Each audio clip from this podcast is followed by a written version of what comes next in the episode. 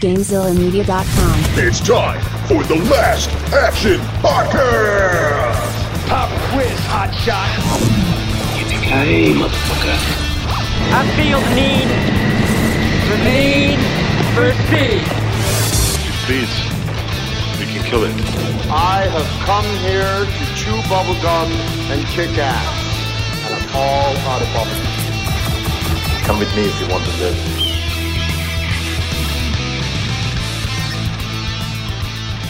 Welcome, everybody, to the Last Action Podcast. It is I, the Sphinx, returning from a bit of a hiatus, uh, but welcome, listeners. Uh, and of course, joining us on the show, we have LPJ. Hello, hello, hello. I'm very, I'm very excited for this episode. I got a feeling I'm going to be the only one. And I, I guess I need to provide an apology to this person because he's really had to take on some true shit uh, of some movies uh, lately. Hold Um, on, hold on. He's picked a lot other- of these. Mm, I don't. I don't know about that. just, just judging by some of these films. Like, didn't you just do a JCVD film? There's no Yeah, way. guess who picked Yeah, that one? but Not I- me. Oh, actually picked that one. See, you know what? Don't give him Forget too it. much credit. Forget it then. But we do have Hovercraft Joe with us. Oh, I thought you were going to apologize for making me watch this movie, which I have some major issues with. Um, but you know, we'll we'll, we'll get into it. I, I do think it's all part of uh, LPJ's plan to get me to quit the podcast by forcing me to like keep picking these movies that nobody likes but him, and then and then have to watch them. But um, I did surprisingly own this one on DVD, so that was a bonus for me. I think you might want to be embarrassed by that. I don't know at the moment. um, and yes, of course, LPJ picked this film because, well, we'll get to it momentarily.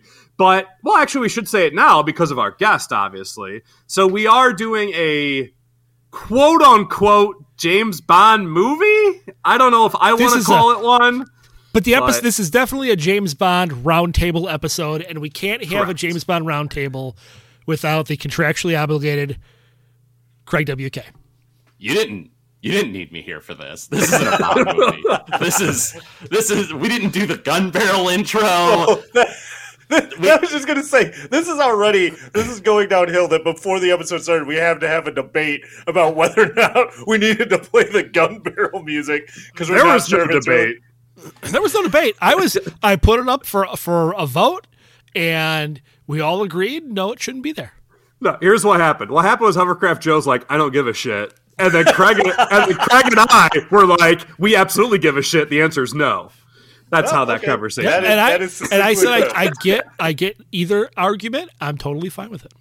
So I will say, uh, I am very uh, like LPJ. I am excited to talk about this movie, but for very different reasons than LPJ. Yeah, this is gonna be a rough one for me, guys. I, I Yeah, feel I, I, I am really curious how LPJ is going to because he's talked about this fucking Oh, movie. I was gonna since, say- since the show has gone on and we've done a Bond movie, and we have critiqued him over and over again about how fucking dog shit turd of a movie this is. So I would love to hear him throughout this episode about how he's going to justify this movie. Well, I- yeah, good. and I was gonna say, I think like the origins for doing this episode literally go all the way back to before I was even like a regular co-host. When we did that like crazy night where we recorded four episodes, it was like two Bond movies and the two roundtable discussions. Um, but like somewhere in that like fog of a night, it came up how much he LPJ liked this movie. We're all like, "You're crazy." We're just gonna assume that you're like punch drunk for being up so late, but it was not the case. No, Hi. I, I make no apologies. No apologies. Wait, I listen. We may be off to a bad start already. We've mentioned what we're doing, right? Like, Oh no, we haven't, have we? Oh, Oh, actually, I don't know if we have. Okay, we're doing 1983's "Never Say Never Again." Now, let's before we get into like our uh, all the stuff. Well, someone succinctly explain why this movie exists? Like, I feel like we should just get that. Succinctly. No, I, I did. I did. Well, like you know, like not like a half hour's worth of background. Sure, but I like, can. Can, just like up front because this is kind of an oddball, and like we said, it's not really a James Bond movie, but maybe we should get that out of the way first before we get into the normal uh, stuff. Yes. Okay. Is, it is it an oddball or is it a thunderball of a movie? Ah. Welcome back. Welcome back. Here we go. yeah. So back when, uh, back when Ian Fleming was writing all the Bond novels, uh, he worked with Kevin McClory on a story for, you know, what would eventually become the Thunderball movie. Um, so uh, Fleming took all the ideas out of this book that him and out of this out of this kind of concept that him and McClory had come up with and converted it to his own book Thunderball and then released it as the movie. well, years later, um, McClory sued because basically Fleming ripped off all of his ideas, claimed them for his own, and then made a movie about it. Uh, and McClory ended up winning the court case. So for a long time, um, Ian Fleming and Fleming Productions couldn't use like Spectre or Blofeld or you know all kinds of different things associated with Thunderball. Um, fast forward years later, 1983 or 1980, 81, whenever they were kind of thinking about it, um, Kevin McClory took that book Thunderball that he now had the rights to, uh, or the idea of it never say, and it became Never Say Never Again, the movie, uh, kind of as an fu to Ian Fleming, so that he could kind of start his own version of James Bond. That the idea was he was going to start his own like divergent Bond series using the properties that he had created out of this one book and branch out from there. Um, and that's where this came into play. And then Sean Connery had left years prior and left kind of on bad terms with Ian Fleming and said, "Oh yeah, I'll totally be in this movie," and uh, and and showed up kind of back as Bond. Which is kind of where the the name of the movie came from, because Right. Connery had said after Diamonds Are Forever in uh, '71, he's like, "I'll never do a James Bond movie again," and then hence we get the title "Never Say Never Again." Yep. So That was that, Um, was, that, that was good, LPJ. That was a nice uh, explanation of it. Sure. And there's a lot more to it. You can read up about it. There's a lot. There's a lot. There's a second lawsuit in there too, but there's more to it. But anyway, that's kind of the brief version. I, if I could, I like to want, add one other part to it because Yeah. I didn't know it until I was doing my research, and I found it fascinating. So when the lawsuit was won, he was, and I, I, I found this kind of bizarre. He was given very specific rights of what he was allowed to do for a movie, because apparently he worked with uh, someone in the seventies um, and they wrote a screenplay, and I think it was called like Warhammer or Warhead, and it was bizarre. So it was still this idea of like, it was like planes were being forcibly crashed in the Bermuda Triangle, and there was going to be an invasion of New York City. This like army of Spectre was going to invade Liberty Island and Ellis Island, and through the sewers of New York, we're going to invade New York City.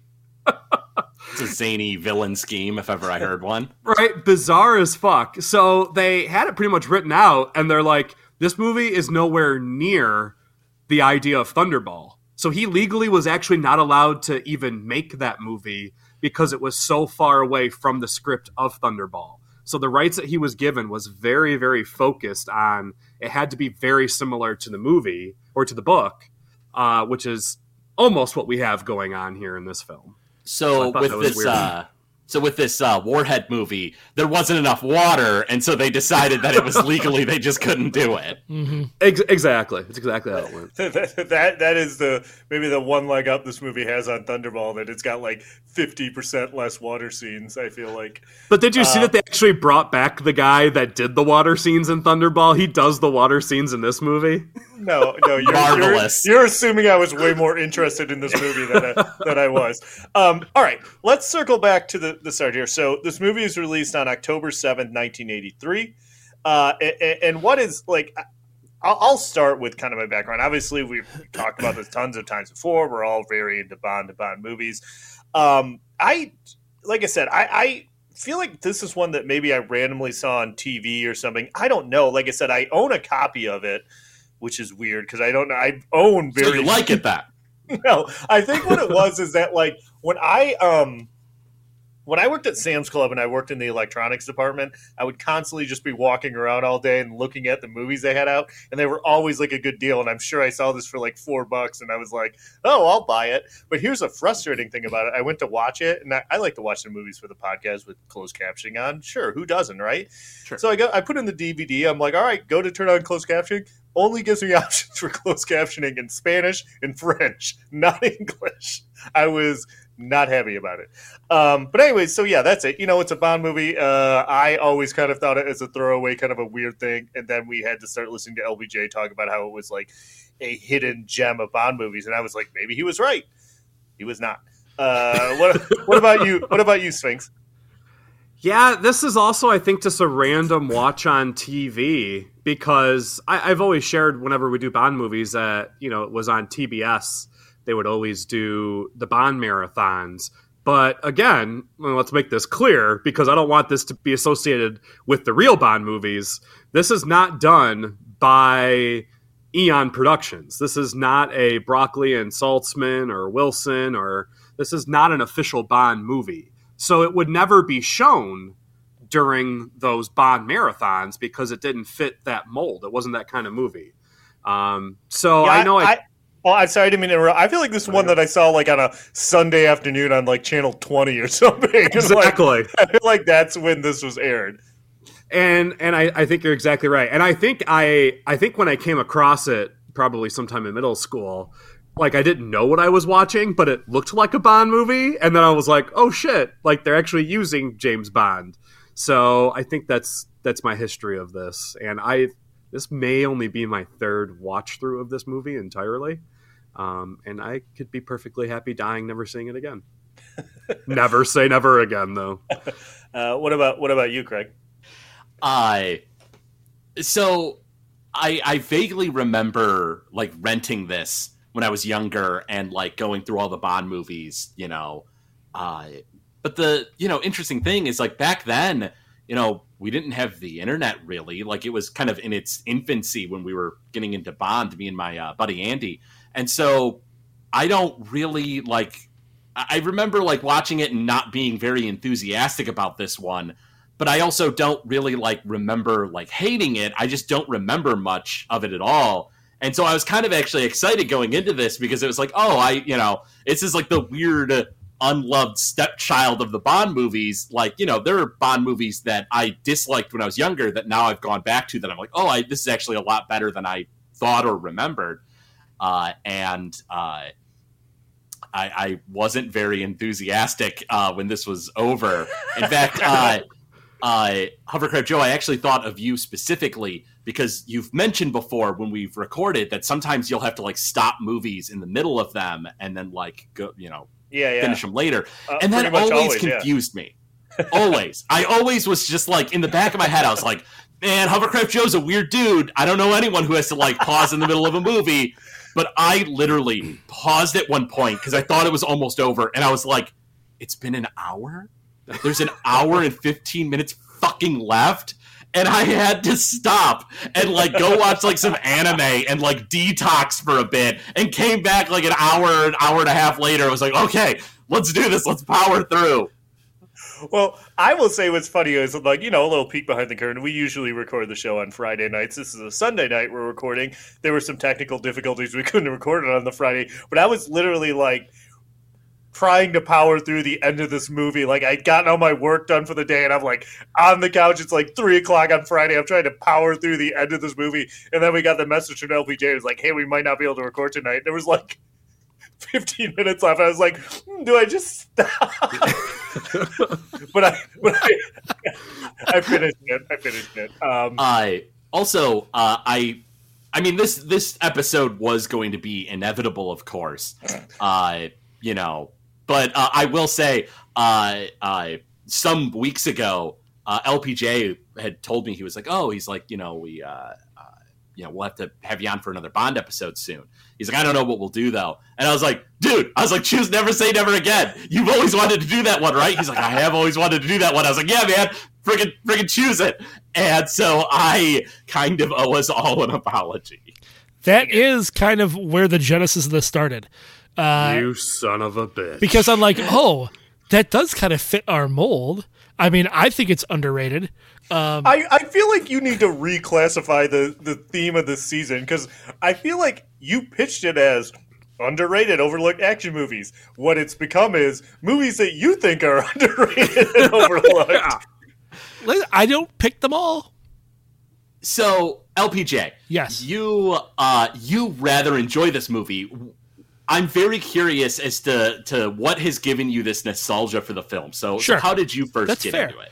Um, okay, so back when I first started watching the Bond films, I was like, I don't know, eight ish, maybe a little bit older than that. I'd catch a couple on TV, and uh, Thunderball was the first one I ever saw. Um, and so my dad was kind of explaining like uh, how you know what James Bond was and all these different movies, um, and then and then you know later on, one day Never Say Never Again came on.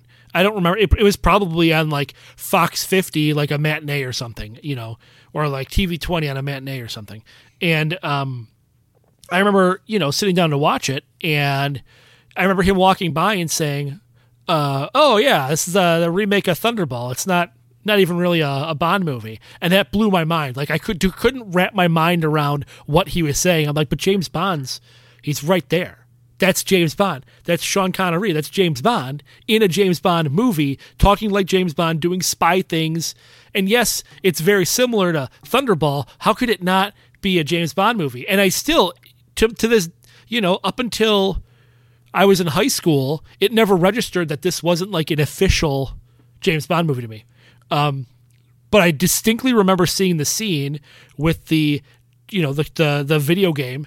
Him and I knew it. him and Klaus Maria Brandauer. game scene. Yep, him and Klaus Maria Brandauer playing back and forth, and um, and for whatever reason, like, like Klaus Maria Brandauer just hit me. Like, I think he's one of the best Bond villains in any film. I love him so much in this. Um, I know I'm going to be on an island. People are going to think I'm crazy, but I think he's so subtly sadistic and evil that it he's fantastic.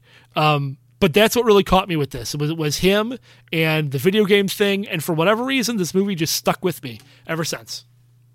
The only thing that's sadistic about this man is the fact that he fucking watches his girlfriend behind a glass. Yes, that's what's creepy thing. about him. He's He so so creepy. he's it. so creepy. He's like he's creepy. He's very possessive. Um, he's just flat out evil. He never really yells. He always kind of gets quieter the more evil he gets, and that's way creepier than somebody yelling at the top of their lungs. He wears like sweaters tied around his like uh, Yeah, neck, that's like real that. creepy, like right? a real preppy kind of way. But okay, well, I'm sure you're going to unfold some more of these these nuggets about your love for this movie as we continue. Um, let's get into some of the numbers. Uh, this movie has a budget of 36 million dollars. Uh, a domestic gross of $55 million and a worldwide gross of $160 million. So, a pretty decent return on investment uh, yeah. for this movie. It also comes out, uh, we should mention 18, 1983 is the same year as Octopussy, I believe. Did it do Yeah, better than Cameron Octopussy? looks- No, No. it did not do better than Octopussy. Uh, uh, fill up the combo for a second. I'm going to pull that up because I can't remember exactly where Octopussy, Octopussy finished. It. Uh, I know that. So, if I remember right, Octopussy came out in the spring, and this came out in the winter. Doesn't that sound right? Yeah, it was this like was- a yeah. June versus October, November. December. Okay, Somewhere in between there. like that. Mm, so, okay. which I mean, that was part of the the rive, right? That was intentional. You know, they wanted the two movies to kind of go up against each other, and as it turned out, you know, Octopussy won the official Bond movie. But I don't, I don't think it was by that much, though. Well, No, I have it now. right. I have it What's now. So when we get when we well when we get to the top grossing movies, I'll throw it in there. Um, so like I said, 160 million for a worldwide gross. I, I, I got to be honest. I was very surprised. I I figured this movie was a big bomb, but it was not. So, um, Which is that- weird to me because even the even Connery himself isn't that much like. I don't think people went to see this movie to see Connery. Do you? I think or they maybe did. this is. I think I think Right, they I was did. gonna say maybe this is one of those things where like the four of us obviously weren't either weren't around or were extremely young when this movie came out. but maybe the nostalgia of those that loved the 60s Bonds wanted to see Connery do it again, Oh, and maybe that's I- what brought him in. I two thousand percent think Sean Connery is the draw of this movie. If you're a Bond fan and you're like, "Oh man, Sean Connery's playing James Bond again," I got to see Yeah. that. I guess I think also uh, Octopussy probably put it in the public's mind, like, "Hey guys, don't forget James Bond is around." And then by the time you know whatever October November rolled around and the movie came out, they're like, "Oh, we get another Bond movie, and it's also this dude that we used to idolize." You know, in hindsight.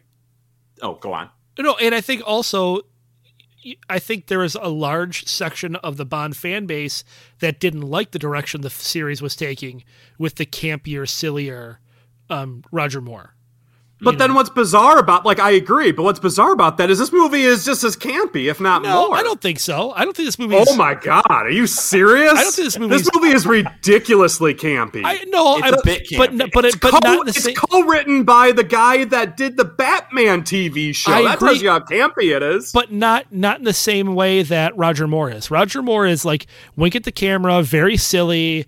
You know, Connery winks He, at the camera he at the very end this literally, movie. he literally Yes. fucking winks he, at break- the camera. he breaks a fucking he fourth does. wall. No, I, I will give you that he does. But but what I'm saying is, like like Roger Moore's.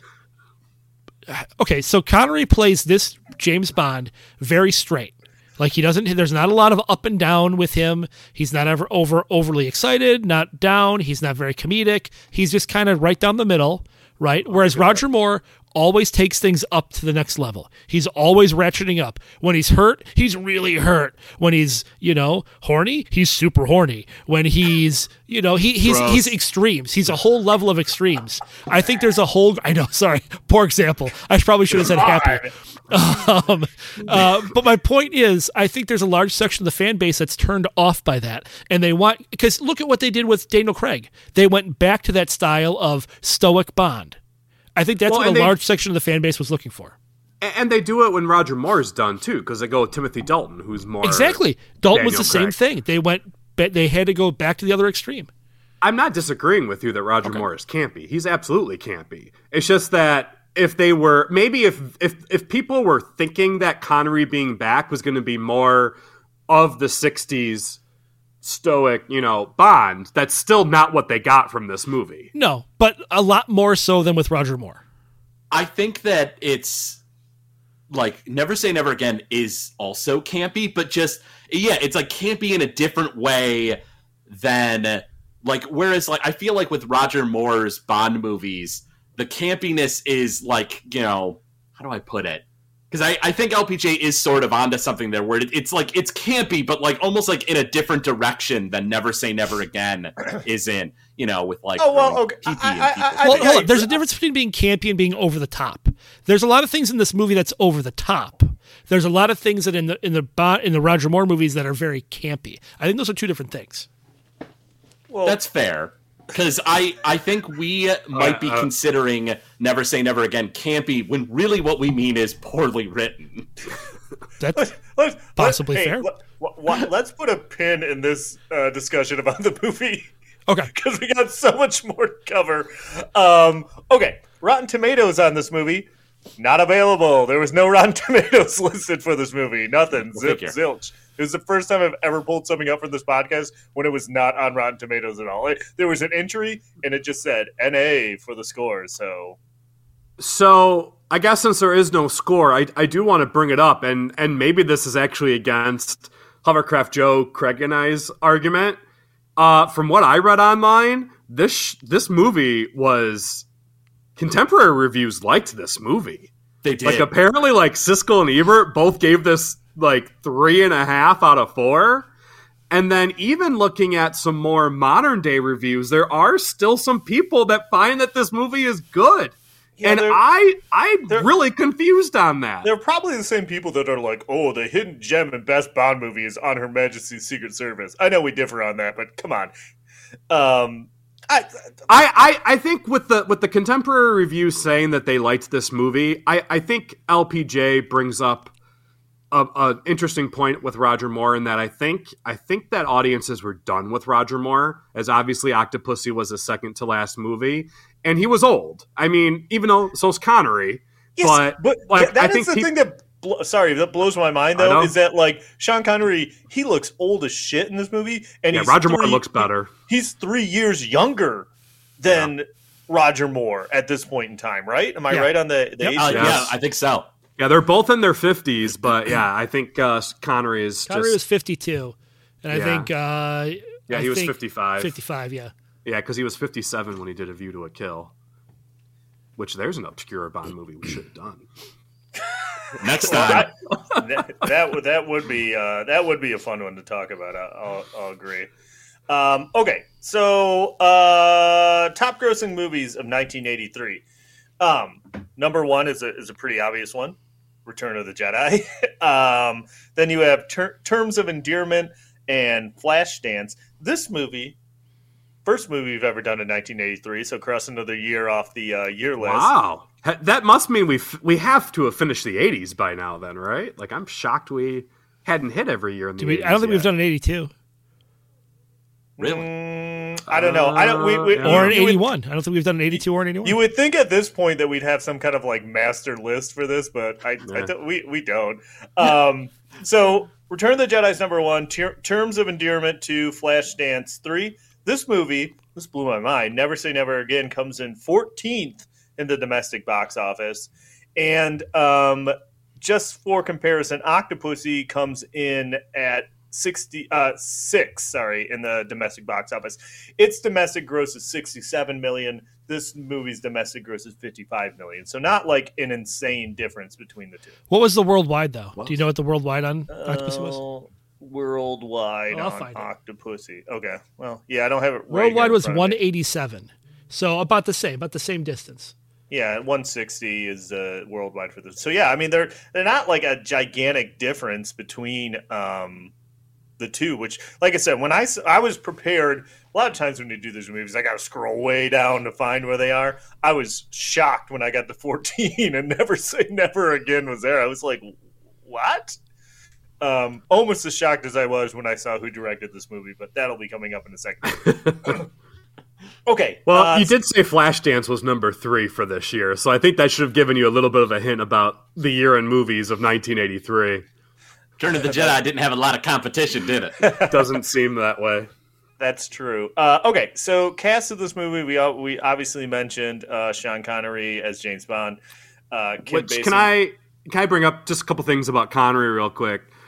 So apparently he got paid three million to do the movie, and that included he got approval of all casting and script changes, which I believe is also the the Rock when we did that movie. I believe he also had a lot of those kind of rights and says and whatnot. Uh, and he was promised a percentage of the profits, um, which I found was hilarious as well. Yeah, he made some money in this movie. Oh yeah, and then he also got to train. Did you guys see who he trained with for this movie? Steven Ooh. Seagal, right? Steven Yep. Seagal. He trained, which I don't know what I saw there that Steven Seagal did, but regardless, apparently Seagal did break his wrist while they were rehearsing one day. It's because his bones were old. Um, okay, so uh, Kim Basinger as Domino, uh, Max von Sydow as Blofeld, um, and who else do I know in this movie? Uh, Rowan Atkinson shows up in it. Uh, Fucking this- Rowan Atkins. I was so confused when Mr. Bean popped out, and I was like, what's the guy from Blackadder doing here? Oh, So and, and uh, LPJ, I'll steal a little bit of your thunder. Go ahead. But the the big guy that he fights, uh, whose name Yep. is Pat Roach, Yep. is also the big guy that Indiana Jones fights in uh, Raiders of the Lost Ark that he punches into the plane propeller. Yep. So, um, but who else do you want to talk about, LPJ? Uh, well, Well, we you- talked about missed Max. Klaus. Yeah, we yeah, met- uh, well, I you guys talk about him like I'm supposed to know who he is, but I don't. Well, know who I he mean, is, so. he's Maximilian Largo in this. Klaus Maria Brandauer. Um, he's an Oscar-winning actor. He did a lot of. Uh, he does a lot of. Um, I don't know. He's a character Movies? actor. He's a character actor. He plays a lot of uh, like German bad guys. you know, he plays Nazis. And Where uh, was he in Die Das Hard? gut. Yeah, he wasn't in Die Hard. I know. I, I, that's what I'm wondering. Where was he? He missed There- his opportunity there. There weren't Nazis in Die Hard. There were Germans. Germans. hey, listen, racist. Not all Germans are Nazis. That's I good. never said the word Nazi. You did. Mm, I'm pretty He's sure He's not a did. Nazi in this movie. Uh, Barbara Carrera is in this as Fatima Blush, kind of the other uh, the other villain in this. Which again, uh, Barbara Carrera. Did you guys see that she was nominated for a Golden Globe for this movie? Yeah, I I, saw thought she was great. I- I, thought she was. says, oh, oh, she does this fucking dance in this movie, and I don't know why she's dancing, but all she does is dance in this movie. She's super. She's psychotic. She's great. anyway. Yeah. Uh, the other kind of like uh, character actor is Gavan O'Herlihy, who plays uh, Captain Jack. he is in Superman three. He is uh, he is Lana Lang's drunk like boyfriend, who Superman punches in the face. I don't. Who, who's Captain Jack? The guy I with don't the know eye. who Captain Jack is. the guy with guy the with with the- the, fake eye. Remember? Oh, yeah, yeah, yeah, yeah. Yeah, yeah. The red hair Air, guy. For- Air Force dude. That's Yeah, Air got Force in my dude. notes. Uh, okay. You know, the one that uh, she threw a snake at that was non venomous, caused him to crash, and then threw a grenade into his car after taking Yeah, the snake that, out. that blew my mind. I'm like, so you threw the snake. Why not just throw the grenade? Right? Just throw I, the grenade. rewo- I I legit rewound He that was- part. I rewound that part three times. It was possibly my favorite part of the movie because he's like, "Oh." and then like I I also don't fucking know why the grenade. Why did you have to do that? because I feel like he was I feel like he was definitely dead after the car crash. Yeah, you mean when the car flipped over and crashed into a building? Yeah, I'm pretty sure he's already How did the snake dead. live? I, I don't think the snake did live, did it? Do we Yeah, know? she No, went and picked it up. Yeah, back. she she was she's like, "Oh, my baby, you're okay," and then she like Uh. probably danced back to her car. Anyway, okay, let's. I have a couple. I have a couple net worths if you guys are ready to do that. Let's start with I guess. the aforementioned Barbara Carrera because she's still alive, so I was able to find a net Wow, worth for her. really? What do you, What do you think, Sphinx, for Barbara Carrera? She's got that sweet, sweet, never say never again money. It's all that dancing around that's kept her alive. Uh, I did read that she was in that very famous soap opera show Dallas, so I'm going to say she's making good money. Uh, I mean, not like great money. I'll say 15 million. Okay, what do you think, Craig? Seven million, and that's me being very generous. Uh, LPJ. Mm, Five million. Sphinx is right on the money with the 15 million. Wow. We are not her. a video. We are not a video podcast, but me and Sphinx are dancing like she does throughout the whole movie right now. Um, If okay, only I could show you all my legs. Cause oh, there, there you go. There's, there's a leg. um, okay. Next up, uh, Rowan Atkinson. What do you think, LPJ, for Rowan Atkinson? He's got that sweet, sweet Mr. Bean money. He does. Um, and Black Adder. and Blackadder. He's still making things. Uh, I'm gonna go. I'll go 25 million for him. Okay, what do you think, Craig? Uh, I, I think that he's probably worth a hell of a lot. Uh, I'll go uh, 35 million. Okay, and uh, Sphinx. He's got that sweet, sweet. He actually became James Bond, aka Johnny English. Um, I think he also makes a ton. Isn't he like a prized possession in the UK? I feel like he's making like sixty million. You guys all lowballed him. 150 million dollars. Whoa! Good on him. I mean, Uh, like Blackadder was huge in England. Uh, and like you know, He was, was, a he was in solid Fawlty Towers comedy. too, wasn't he? have have we? I feel like at some point isn't we he did some- Zazu in The Lion King as well? I feel like Yeah. at some point we did some movie that he was in on the podcast, like he had a small role. Because I feel like I remember looking up his net worth before and being surprised that he was worth a lot of money. But who knows what it was? Okay, finally, Maybe you're just a hidden uh, Mr. Bean super fan. No, that is definitely not the case. Oh, he's in Um, Hot Shots Part Two. Oh, that's what it is. Hot Yeah. Shots Part Two. Okay. Um, okay, so finally, last one I have is Kim Basinger. What do you think for Kim Basinger? She's got that sweet, sweet Vicky Vale money. What do you think, uh, Craig? You go first. Uh, I don't know what else she would be in. Uh, I'm terrible with uh, actors and actresses, so I don't know. Like, uh, I'll I'll Shootout ran another ten mil. Okay. What do you think, uh, LPJ? She got that sweet, sweet, cool world money. She was in Cool World. I'm gonna go. Uh, I'll go eighty million. Okay. And what do you think, uh, Sphinx? She's got that sweet, sweet Eminem's mom and Eight Mile money. Oh, there you go. Mom There spaghetti. you go. Nice. Yeah. uh, I'll give her. I'll give her a hundred mil. Oof. Twenty million dollars for Kim Basinger. Wow, Oh, that that seems close. that seems terrible. Maybe she had to give it all away to Alec Baldwin since he shot that guy. Maybe. Too soon. Uh, okay, so this movie. My gosh, this movie is directed by Irvin Kershner, which is like Irvin Kershner directed. For those of you who don't know, Irvin Kershner directed The Empire Strikes Back. Like, I don't think, arguably, we would just say that's the best Star Wars movie ever made, right? Like, Yeah. is The Empire Strikes Back. Objectively, I- probably. I'm pretty sure we did uh, Patreon back in the day, and I think we all did say it was. So Yeah. So, uh, and you know, you know what's crazy? Um, I and I know uh, Sphinx and LP Jarek is. Do you know what the other Irvin Kershner movie, directed movie that we've done on the podcast is? I do. It's the only only other movie that I've ever seen of his, with the exception. Like I saw his most recent three movies. Sphinx, do you know what it is? You're gonna be I- so mad. You're gonna be I- so mad. It's RoboCop 2. that's right. This dude directs Empire Strikes Back, and then he directs. Never say never again, And, and then RoboCop. RoboCop two, and then nothing ever again. That, that is that is incorrect because apparently he directed that uh, Steven Seagal movie on Deadly Ground in 1994, the one where he's Oof. like in Alaska. No, he's in the movie. He didn't direct it. He's in the movie. Yeah, he's an actor in the movie. They told him he wasn't allowed to act, or he wasn't allowed to direct it. So Se- like, if you want to be in it, we'll let you Seagal in it. directed that. All right, I will revise my lord. statement and say he directed one episode of seaQuest 2032. Okay, so there you He go. did not only he he directed the uh, pilot for seaQuest also.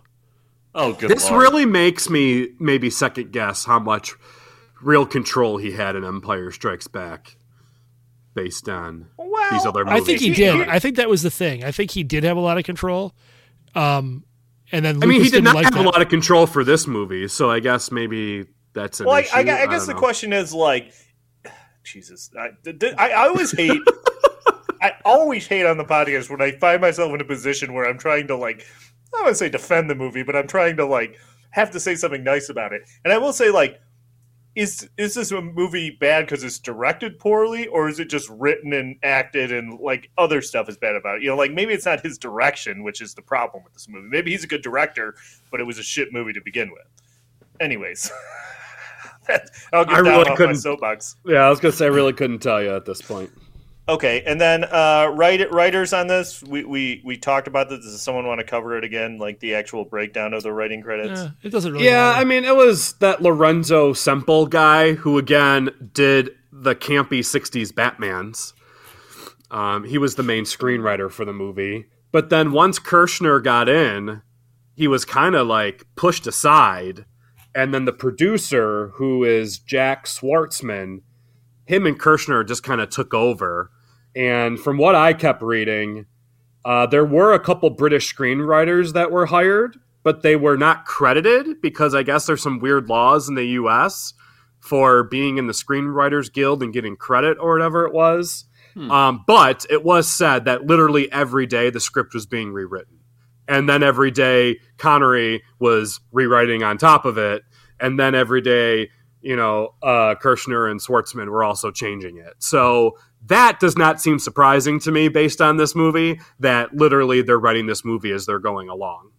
it is somehow surprising that it went through that many people and finally at the end sean connery was like yes throwing a jar of pee at someone would be a great idea A- acid pee. But it's not campy, okay? It's not campy. That's that's not campy. that's less campy and more just bad writing Yeah. Look, it's way Uh, less campy than Pigeon Double Take. That's I did fair. I did also see that uh, Schwartzman ran out of money during filming the movie. Did you guys see that? Yep. So he ran out of money He ran out of money, so he had to take money out of his own pocket to finish the film. Uh, and then Connery was Connery, which the more and more we do Sean Connery movies, the more and more I'm like, he was a real dick. Yeah, oh yeah, he's know a bad that? person. You didn't know that? I, I mean, I knew he wasn't great, and I, I always knew his history with Eon Productions, but I always kind of took the side of him against like Broccoli and Saltzman.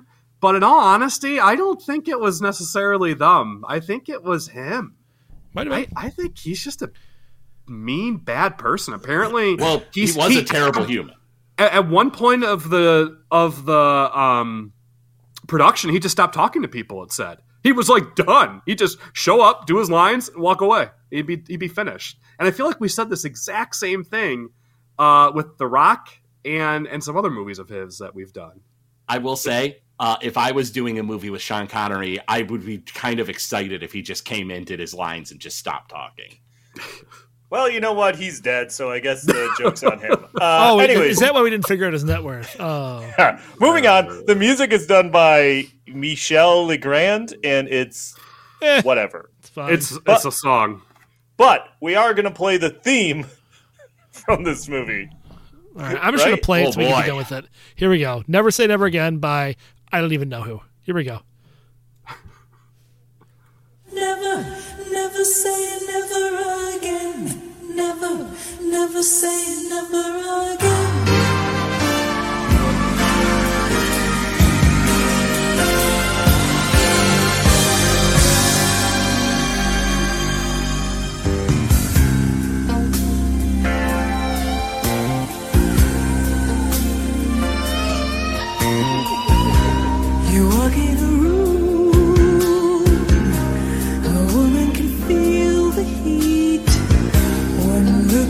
Guarantee.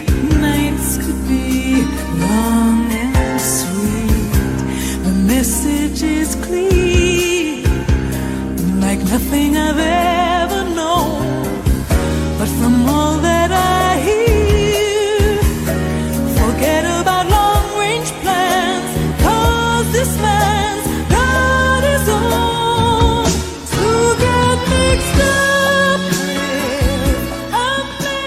man. Yeah, it's enough of that. Okay, that was a How lot of that you- song. How dare you not credit Lani Hall? Question mark. It's It like is- a cheesy Barry Manilow song, right? Like it's trying to be like a Tom Jones, Shirley Bassey song, but it instead it's like a love boat theme tied in with like a early '80s porno. It's funny you say that because there there's this weird like nostalgia I have for this song, and I think it's because it reminds me of like the openings of like old crappy soap operas or something. So there's this Yes. weird kind of like, ch- oh, this is like a song from my childhood kind of thing. But like when you actually listen to it, it's like, well, this isn't very good, but there's a weird nostalgia for it anyway. Yeah, this song's No, it reminds you're exactly right. It reminds me of sitting on the couch with my grandmother when I was five, like watching like afternoon soaps. That's exactly what that theme song is. Pretty much. so bad. Um, okay, anything. movie. This, is a dangerous question with this bunch, but I will ask it. Anybody have anything else they want to mention before we start talking about the plot of this? No. No, let, us just get, let's just get into the plot. Do Yeah. we want to talk? Uh, yeah, We're 42 I- I would- minutes in and we haven't even gotten to the plot yet. I would like to say this going. I I feel like all the descriptions of this movie are false because they're all like, uh, retired James Bond is brought back into service. And it's like, I don't feel like he's ever retired in this. He's still working the whole movie. Like at the beginning, he's working. He's maybe not out in the field, but like they make it Oh, seem I like think they, they to- retired him. I think they're getting ready because isn't the Yeah, it's the start of this- the movie. Yeah, they're closing down the 007 program. Yeah, all right. Okay. I, I will say one I'm not thing gonna. real I'm not gonna fight this fight on this hill. It's fine. Yeah. Uh, Real quick, don't Joe. I'm sorry. They're um, th- I I didn't say any taglines because the only taglines are just saying that Sean Connery is back as Bond. Yeah, I looked at those two, and they're all just basically versions of the same phrase. You're right. Please watch this movie because Sean Connery is back. That's exactly right. Okay, so this movie starts. We get that great theme song. We we have old ass Sean Connery, and he's like in the jungle, and he's like sneaking into what I thought at first was a mansion, but then I guess it's like a just a rundown mansion? Question mark. I don't know. Um, he kills a bunch of dudes and he goes to rescue this lady and then he gets stabbed. And I'm like, oh, cool. Is this movie over already? no. Uh, then we then we flash back uh, to London and it was just like a training exercise um, where like I guess he's judged poorly because he got stabbed, but it looked like she really stabbed him. So I don't understand how it was a training exercise. Can I also Um, say, like, he's he's being told that he failed or whatever by M, which we know in the regular James Bond movies, M is, you know, like the boss of the Double O's program. Did anyone else feel like this M was the biggest douchebag on the planet? Yes. He is so. Yeah. First off, he's an awful actor. And number two, all he does is just, like, fucking scream at Bond for how awful he is when it's like, you are equally as awful. Yeah, I think the whole thing is he's like he was like the new M brought in to sort of like close everything down because kind of the crux of this is you know they're retiring the they're kind of retiring the 007 program or the 00 program, um, and so I don't know why they even bothered sending Bond to that like retreat if they're closing everything down anyway. Well, yeah, and because that's, that's, in the book. well, I get, I I get, think they I had to- get they it that had to in add the it. Yeah, but they had to add it. right They because were that's the next legally thing. uh, obliged to do They so. were legally obligated to make sure that they had enough of the book in the movie. So I think they're like, how are we going to tie this together? Eh, fuck, who cares? We'll just throw them in the rehab center anyway. Because the new because the new M's like, all right, well, you got you like old, you need to eliminate all free radicals, is what he says. So they send him to this clinic to like kind of clean out his system and get him in better condition. Boom. Next thing, we're introduced to whatever her name is, Tia Carrera, Barbara Carrera, sorry. Um, and she's like, she goes to like Spectre's secret base, and it's in a bank, I guess? Question mark, because she like walks through a bank vault or something, it's in a bank. and then she's there, and that's when we get like the plan from Spectre, and it involves like uh, the Air Force dude. Um, and, and I feel like there was them. yeah, there was more images on the cat than there was on Blofeld himself. Anyone else notice that the entire scene was just him petting the cat? We don't really even see Blofeld at all. Oh, I- isn't that the, isn't that the thing? Didn't they? Didn't they? Wasn't that like a Blofeld like trope? It was where they- always a trope to have the cat, but I mean, it was like so like in your face. There's the fucking cat. It just made me. I uh, I will say, uh, watching this movie, I was like, "That's a pretty adorable cat." I wouldn't mind if we just freezed on that cat for a little while longer. Uh, though I will say, I did think it was weird that they showed uh, Blofeld's face. Like they, because in the older movies, Right. it was always just like you know, like him petting the cat, sitting there menacingly, and you never see his face. In this, they show him as like some mustache guy. I was like, oh, they just got rid of all the mystique right off the bat, huh? Well, you, you got to get Max von Sydow that uh, screen time, yo. Yeah, I think that's what it was. I think it was one of those things where Max von Sydow was a you know a larger bankable actor, so they wanted to kind of make sure he got his screen time in. That makes sense. So uh, back to this uh, uh, medical clinic. Uh, Bond has that suitcase where he snuck in all the like fancy food and booze. And I like so the dumb. I like the idea too. That it was like he like oh he snuck in a bottle of Absolut vodka. Like, you, can friggin- you could like you could like freaking buy that at a gas station now. I feel like it's in James Bond's. Suitcase. You could have done it back then too. I think. It's it's in James Bond's suitcase with like caviar and stuff. I was like, oh boy. Absolut Um, coughed up some good money for that uh, product placement. I And also- actually, I kind of liked that scene because that actually would be kind of what like a James Bond in the James Bond movies would do, right? Uh, yeah, I mean, I, I get that. I just, I was just thrown off by the Absolut vodka. Um, okay, I feel like some of that stuff had to be refrigerated, and it was in his suitcase for like hours. I don't know that I'd be eating. Uh, Well, yeah, listen, caviar from a listen. I don't. Yeah, I don't know about caviar, but you're right. I think it has to be refrigerated. Pretty sure Um, we found okay. the cor- I'm pretty sure we found the cause of the free radicals. Yeah, maybe. so anyway, so like also we find out that old ass Sean Connery is still getting laid as per usual in a James Bond movie because everyone just wants it. Look, I will say this. Look, in in the defense of this, you guys are gonna laugh. They they don't they don't disguise the fact that he's old. They s- you know they make mention several times that he's an older James Bond. yeah, that's true. yeah. So, but it's still crazy that like twenty year olds want to have sex with them. Well, that part is yeah. Although I Oh, don't know, super fucked up. I don't know. I know uh, that there's plenty of old men that are getting uh, getting younger women.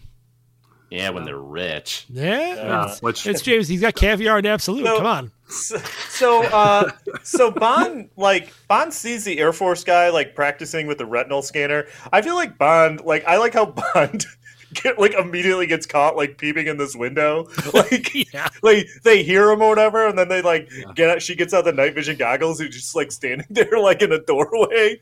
She's like, "Oh, it's James Bond." I will say it was very uncomfortable when like he he like asked like to be reunited with his sister and like she starts like berating him and hitting him and it's like this is a guy that you need for your like secret mission. Why are you trying to leave visible marks on this dude's face?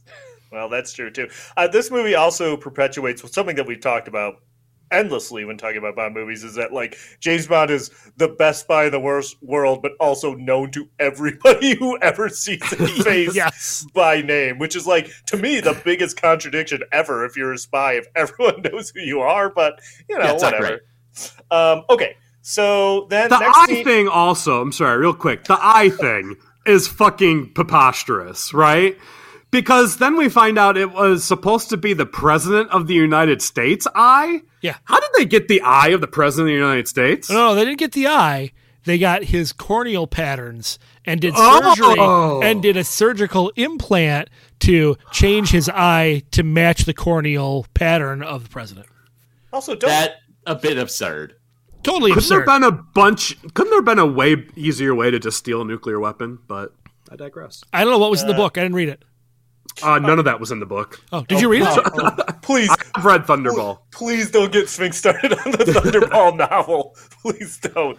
The book's pretty good actually, but I'll I'll just leave it at that. Um, okay, so next scene, the guy from Raiders of the Lost Ark tries to kill Bond while he's uh, using like a workout machine. They have a pretty extended fight. Apparently, this guy can just get like straight up get hit by weights and he's fine. I don't, I don't know. He he gets pee pee thrown in his. His Eventually, face. we haven't gotten to that part yet. Well, eventually, because Yeah, 'cause I'll say Connery just gets. I mean, it's like it- it's He like watching an old man getting beat. he gets, he gets Yeah, beat up. an old man getting beat. it's like watching a grandpa getting the shit beat Yeah, out he of gets him. beat up so bad. And then, can you guys answer to me? What's that thing that the big dude pulls out that just like cuts through everything? Like, what? Is I don't know that? what that Does, is. does Don't know. anybody know. what that is? I have no Uh, idea what that thing is. I don't know, but I will say that was a little bit cool. Like the the like the metal chain that he's like cutting things with. It was like, all right, that's kind of a Bond enemy thing. I'm okay Totally. with that. Yeah. A- So- and again, not campy, but while they're fighting each other, there's a boxing match going on that's covering the noise of the real fight. That was a bit campy. Um, so he throws Bond into what seemingly is a room full of chemicals? Question mark. And Yep. then Bond grab, grab Bond grabs a beaker. This is so stupid. And we touched on this. already. He grabs a beaker and just like throws the liquid in the guy's face, and he reacts. He reacts as if like he has acid in his face, right? Like this is like a Two Face situation. And then like Bond looks at the jar, and it's just his urine sample. It's his own urine. Yeah, He front- throws his own pee pee at the guy. That's that part is ridiculous because it's his own like open top, huge canister of his own urine that just happens to be sitting there labeled James Bond urine. yeah, and why why is urine in a beaker? I don't Why, know. why, why is the urine sample in a beaker not covered, just sitting out? I mean, At are they doing like, yeah?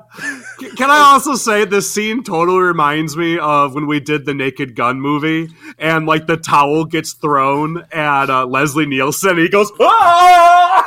Yes. like all like that, like he's being attacked by it. Because that's exactly how that guy reacted to the pee getting thrown in his face. That that was before I was on the podcast, so I don't recognize that as a real episode. I, Moving uh, on. I wasn't. I, don't will think I was there for that episode. I will say. Naked Gun? it Did we do Naked Gun? yeah, we've definitely done Naked Gun. Well, it was not when I was on the show, and if I don't you think weren't we did there, Naked Gun. then Sphinx We've recorded done by Naked himself. Gun. Sphinx recorded it by himself in his house. He's got a whole catalog of like sh- uh, episodes that haven't been released. It's All just right, him I'll go back and look at it later. I don't remember the. I don't remember that we did it, but I feel like we've totally done Naked Gun. I don't know that we have. All right, Okay. I'm looking it up. As Keep one last talking. thought, uh, I will say if you guys pee in my face, I'll react the same way. So you know, I mean, you know, take with that what you will. Um, okay, so then we get the crux of the plot, which is the plot from Thunderball, where the Air Force dude, they're supposed to be doing this exercise to show, like, with dummy warheads, but he uses his fake president eye and switches them out with uh, the dummy ones with real warheads, and then Spectre, like, takes him over and captures the the warheads and missiles. So they have the missiles. Then we get to the scene that we touched on earlier, where the Air Force guy is driving, and the dancing lady drives up next to him and throws a live snake into his lap. Uh, guy's like, uh, I'm sorry. I'm sorry to interrupt. Update. We've never done Naked Gun. okay. Wow, why do I think we've done Naked Gun? I don't know. I knew what scene you were talking about, but no. I Fuck, we need to do Naked Gun.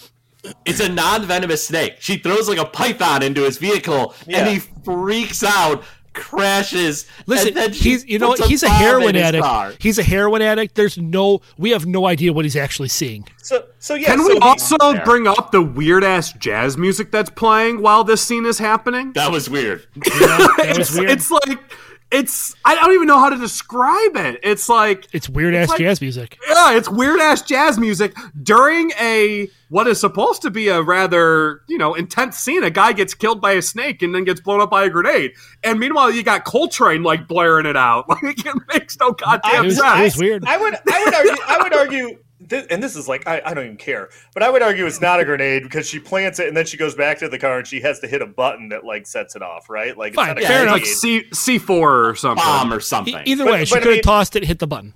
Yeah, but to me, the guy was clearly dead after the car crash. Anyways, so then uh, Spectre uh, asks NATO, and maybe I got this wrong, so help me out, but they make a demand to NATO, and they want 25% of all the country's annual oil purchases? Yes. Is that, is that what they asked for? Yes, that's exactly yeah. what they asked for. Okay, moving on. So they have seven. They have seven. what the fuck? Why- Like where? Where That did you come up with that number? Yeah, that seems like such a complicated thing. Why wasn't it just like, hey, we want two billion dollars? Do, do we want do we want fifty or hundred billion dollars to hold the world ransom for? No, let's go with I don't know fifty percent of the world's oil reserve that you spend for a year. No, no, no, fifty is a lot. Let's make it twenty five. It was a very, very weird number. So, uh, so they and they NATO has seven days to comply with this, or they're going to use the warheads. Then we Okay, and also no, hold on. What was going on with this NATO meeting? Are we assuming that that was a NATO meeting? It looked like they were meeting like like in a classroom, right? Yeah, they look like they were they were like they were in like a college auditorium, a college like uh yeah.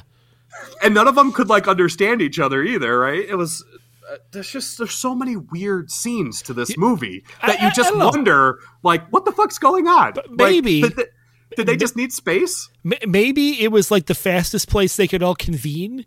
I don't know. Uh, honestly, Yeah, that's all we it. all we were missing was like a scene from like Empire Strikes Back to show up. Like all of a sudden they're like on the fucking planet of Hoth talking, or they're in the fucking Cloud City. That wouldn't have surprised me if that don't, shown up in this movie. I don't follow you on that one, but okay. They just had to find a scene. They just had to find somewhere to shoot some of this movie. So we're introduced to Largo and his boat called the Flying Saucer. Is that what the boat was called in the original Thunderball? No. No, the Disco Volante. Yeah. Okay, Yeah, so that's Which right. that's what it's called in the book too. So I don't know why they didn't just. They call it the, the Flying. Saucer for no apparent reason. Uh, and this is when you talk about he he watches Kim Basinger dance through a mirror. Anyways, Super back creepy. To, What do you think to- he does? Do you think he like jerks off back there while he watches her? Well, a Oh, hundred- absolutely. a hundred percent. You don't you don't have a two way mirror into a dancing studio like that unless Yeah, you're doing. notice how creepy stuff. secluded that office is too. Like Yeah, all there right. is a I just- solid steel door from between him and the main cabin. So he's got all the privacy he needs. I will say, uh, Largo is like LPJ said earlier. Largo is immensely creepy.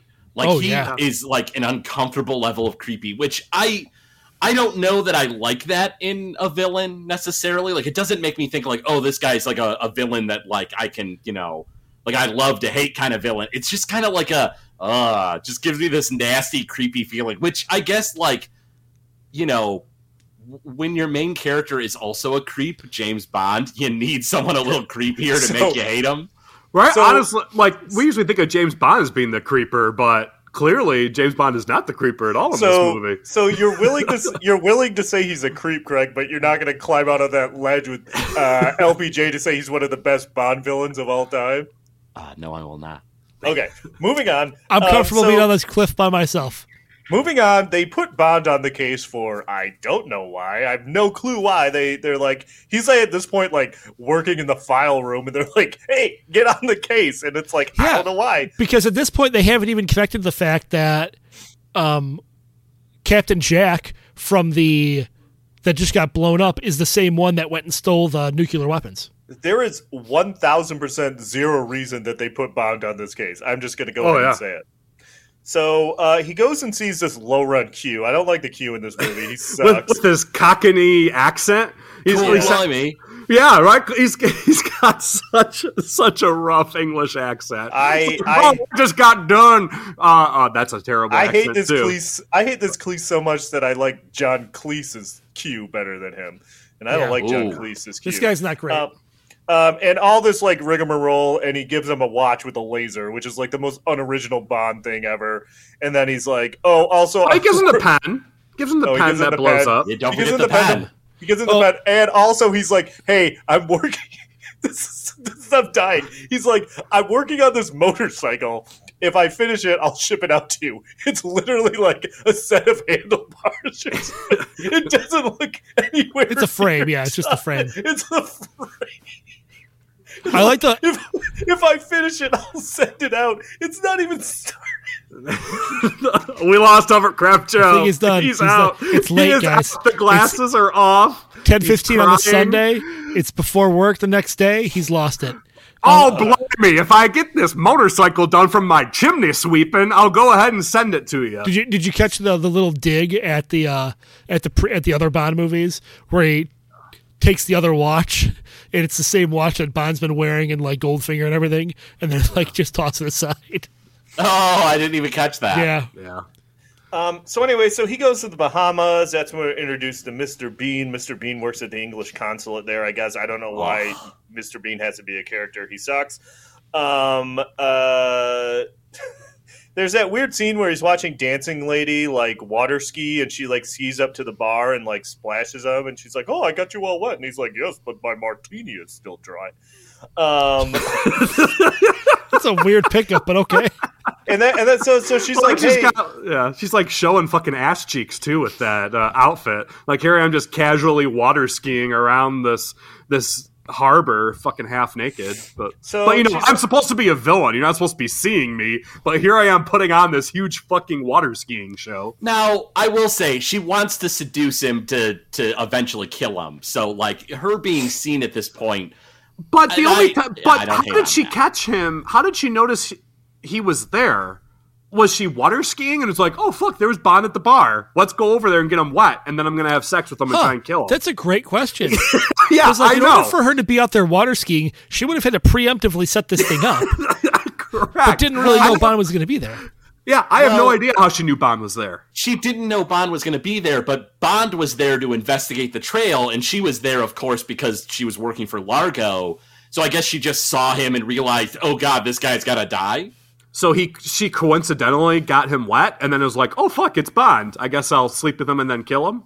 Well, she invites him to go out diving. These are She all great questions. That's a she great invites question. him. She invites him to go out diving with her, and then they get on the boat and like. I you don't forget they're talking about like all this stuff, and I can't remember how it comes up. But Bond's like, "Oh, when going down, one should always be relaxed." Like, God damn it! Um, so then, That was pretty bad. but that so was that- af- that's after they had sex, which you did not No, I bring think it, up. I think it's before they have sex. oh, I, I wrote it. I wrote it. Up. I said, "What is this sex scene?" Fishes keep showing up in between the sex, and Well, the sex note- is playing. Then I wrote, note- "Fuck this movie." Then I said, "Weren't they fishing? Why are they now scuba diving?" Right. Well, my notes say going down, one should always be relaxed. Then it says bone zone for Bond. I can't with this saxophone. I also said sax playing. Yeah, I don't. I don't know. Uh, and then my next note says wouldn't be a Thunderball remake with a lot of underwater shit. Uh, okay, Yeah. so then she takes him down there, and then I- I'm not gonna like waste a lot of time talking about this. I'm just gonna throw it out there, and someone can say whatever they want. But apparently, they are controlling a shark in this movie to attack Bond. Yep, they place some kind of transmitter on Bond's back, and they have some kind of device on the shark that's drawing them to the thing to try and kill Bond. So there's like an extended chase sequence between Bond and a shark. That's it. Bond gets away. He gets picked up. He sees a fishing line. He just doesn't swim to the surface. He like tugs on the fishing line, goes up. It's this like lady that he saw earlier uh, that he wanted to bang. And spoiler alert, he will bang. Uh, but I have to say one of one of the things in this movie that like like there's there was nothing to me uncooler in this movie than seeing James Bond wearing overalls. Yeah, it was not great. Oh, Oh, that's so bad. he's wearing he looks like a farmer. He's wearing overalls at one point, and it's terrible. Um, okay, and here's here's something else that's so stupid. The dancing lady's like dancing around in the street. She sees Bond on the boat in the overalls. Then she apparently goes, changes her outfit completely, sneaks into Bond's bedroom, plants a bomb underneath his bed, um, and then like Bond takes the fishing lady to the bone zone, and you think he's gonna get blown up, but they went back to her room, so you see like this explosion in the hotel, but it was Bond's room and they weren't there. Which uh, Mr. Bean shows up to the hotel room. How did Mr. Bean know which room Bond was in? Did, well, didn't he set it up? Didn't he? Wasn't he the liaison to set everything up for him? I Sure, think so. but I think he was, was he liaison. was he setting up Bone Zone time in the woman's room? no, but did he?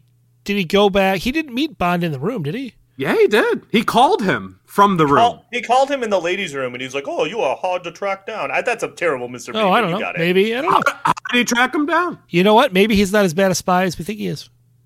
Uh, I will Maybe. say, uh, uh, when they get to the hotel together, uh, they do both like ask for their messages and stuff, and so maybe it's supposed to be like assumed that the hotel clerk knew that he was going to like her room or something. I That's a strong fucking assume.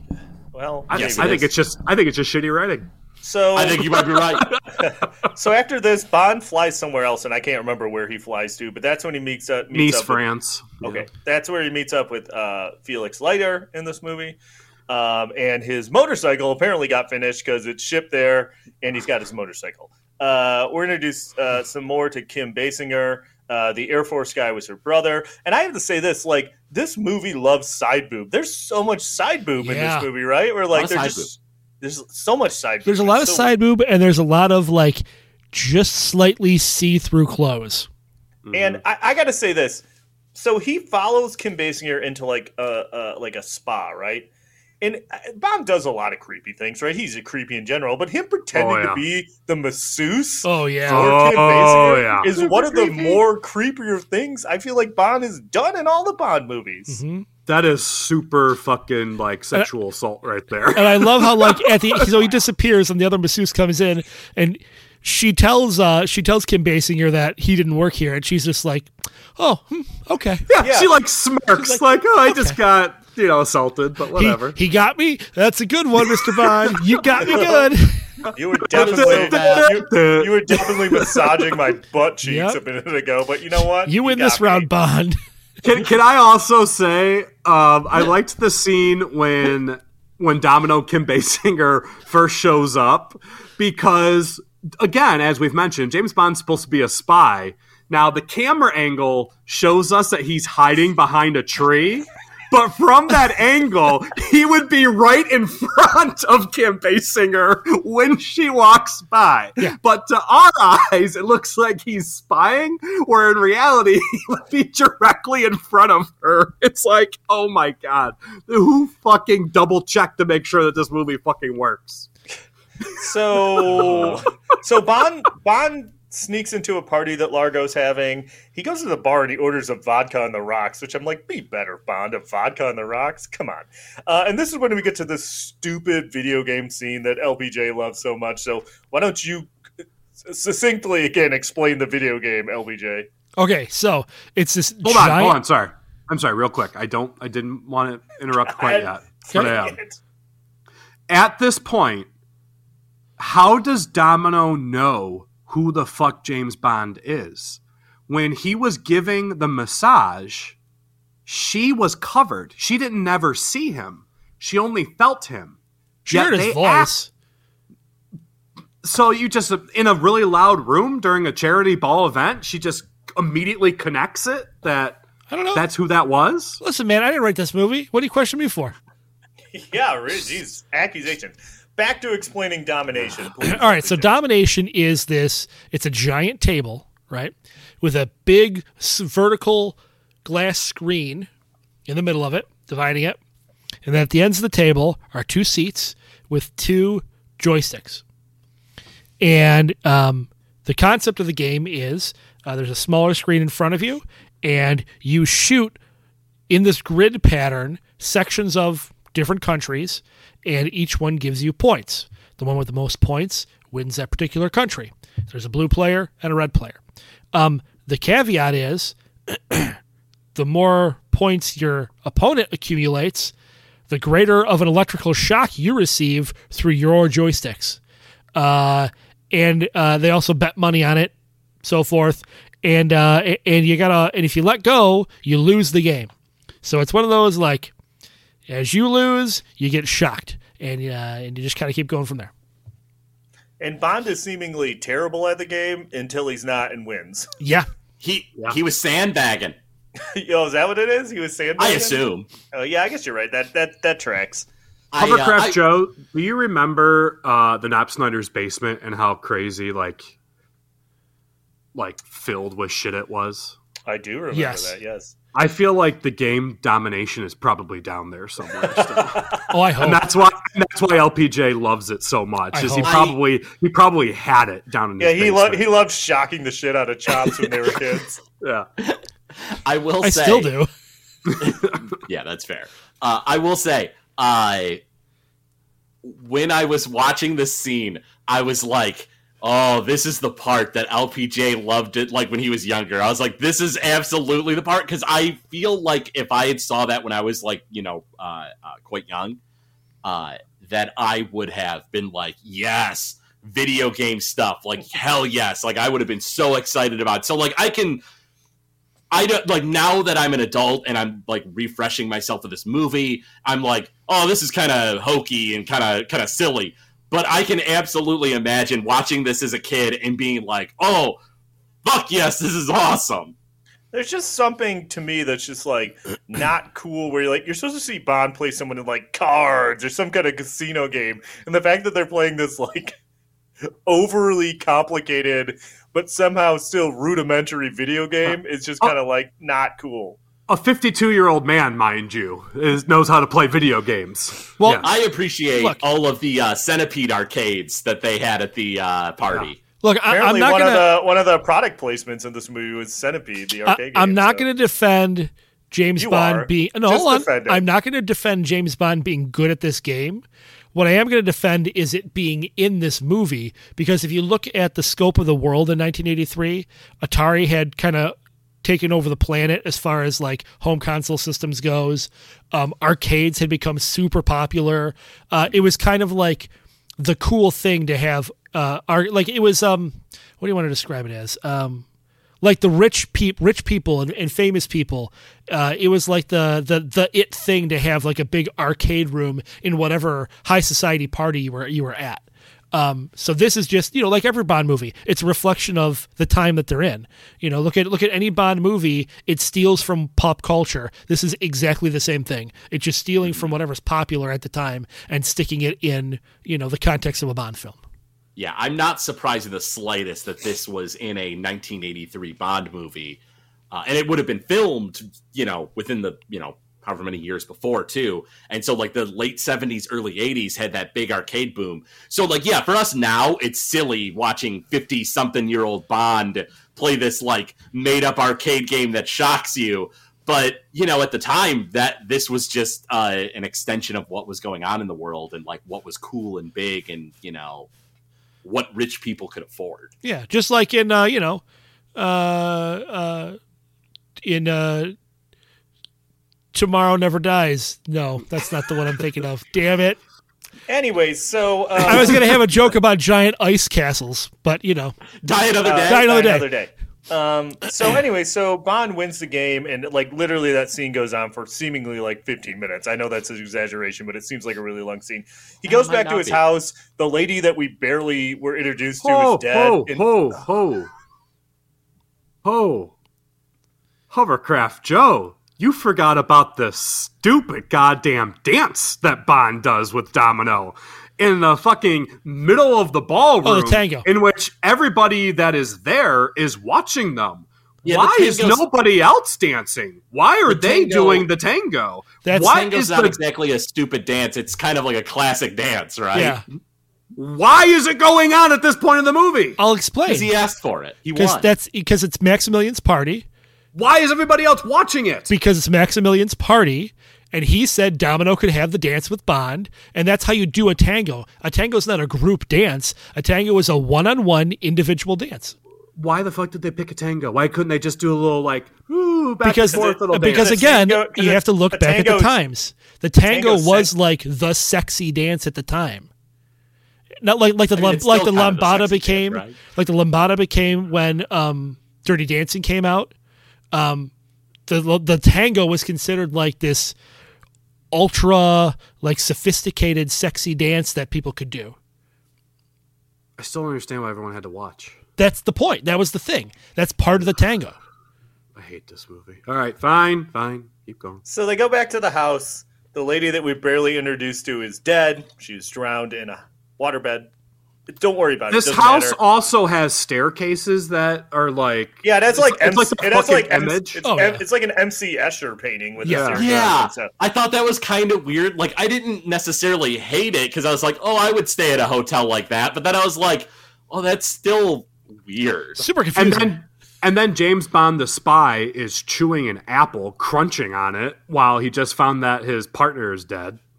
Right. did you Well, did you it- catch the other little uh the other little dig at uh, the other at octopussy?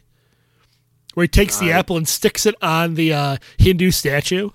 Oh, yeah, because Oh, that's, that's what right. the Yeah. yeah. that's what that movie's. So, uh, dancing lady is the one that killed the lady that died. Who knows who she is? So Bond like gets it. The motorcycle showed up, so it's like in like a seemingly like a styrofoam box, and he just like jumps out of it. And there's an extended chase sequence where he's got this motorcycle. it also became daylight. Don't know if anyone caught Yeah, that. that was it so was weird. That's it was true, too. nighttime when he shows up to the house, and then it's And like daylight and when like he proper nighttime, like middle of the night nighttime. Yeah. Um, it's so weird. So there's an extended motorcycle chase. There's some you know a few gadgets on the motorcycle. It's not that exciting. And then he gets like knocked off the motorcycle like a chump by just like I don't know. She swings a board and he gets like knocked off the motorcycle. And then like she's like crazy and she's like talking about how like oh say you're like the the I'm the greatest like lover you ever had and like seemingly threatening to shoot him in the dick. Right? Like she's like Yeah. I'm gonna Oh, yeah. shoot you in the dick. She's she's dre- like she's dressed like a pirate wench too. Did we bring that up? right. There's a lot of avant-garde clothing in this. A lot of avant-garde clothing. That was easily the hottest outfit she was in the entire movie. That's fair. easily. So she's like, yeah, she's like, I'm gonna shoot you in the dick unless you write down on this old newspaper like that I was the best lover you ever had. And then, but then Bond pulls out the pen, the exploding pen, and shoots her with it. And then it like ki- it kind it kind of takes a minute, and then it explodes. and She literally blows into like ten hundred billion. like her pieces. arm goes flying like she is blown up it is awesome So can, can, can I ask what was she going to do with this newspaper that said that i don't she's crazy James man Bond was the best lover ever? Was she going to put it in a newspaper because she's a villain? So then she would just show to the whole world that she's a bad person. and They'd be able to find her. Like, what the hell is the point of that? two things. One, uh, I love that they they just had to put in more misogyny and we're like, you know, like yeah, let's make her weird and hysterical. Like, great, good job, writers. Uh, but two, I I kind of I don't hate Felix in this movie, but it is so cheesy when he comes in and he's like, "Man, I told you about those pens from Q. I had one and it like almost killed me." And it's just like this is so cheesy. Also, don't forget that seemingly Felix was there the whole time, and Bond's like, "Why Yeah. didn't you come help me?" And he's like, "Ah, "You had it." yeah, you had it. You're about to get shot in the dick. it, it took you. It took you to blow up the woman for you to not die. And then don't forget the scene ends with them for some reason both stripping down to like their boxers and undershirts and like escaping. I don't know why they had to like get. Anyways, it was a rocky spoof okay. So then there- Oh, yeah, I think it was, yeah, wasn't it? all right, yeah, yeah. So, anyways, so then there's more underwater stuff. They're like kind of diving around the flying saucer. Bond gets into the flying saucer, but then it like locks him in there and takes off. And Largo's like, "Oh, hey, Bond, you're on the ship," and then kind of just lets him wander around wherever he wants to go on the ship, which I thought was yep kind of weird. Um, Bond uh, creates like a diversion, and he said he goes into the masturbation room. And he sends he sends a it out. Well, that's what you guys said was going on in there. So mean, he's- it was. he sends a message to he sends a message to M, letting him know where the boat is going. Um, Hey guys, Then- before I do world domination, I gotta go to the masturbation room first. All right.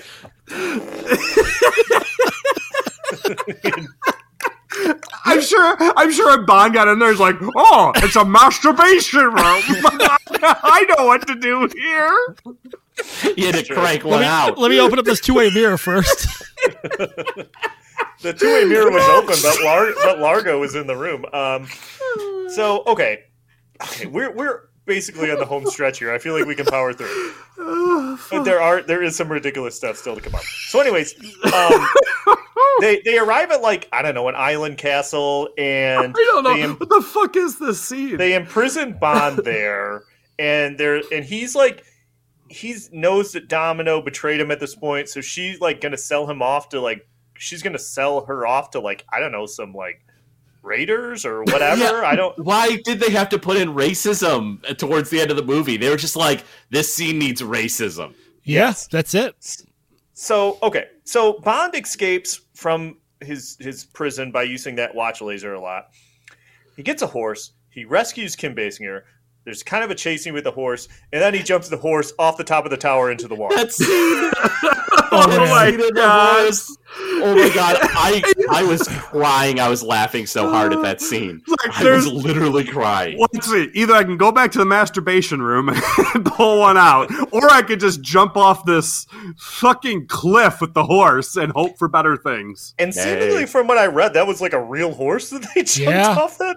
Yeah. Well, Thanks so a lot, like they- Irvin Kershner. But, but then, like with the, the far away scene when they show the horse falling, it's definitely not real. It looks No. so Fake. Oh, that's the scene that I cracked up at when it's like far away and it's just like pew. Yeah. yeah. just So, so ridiculous.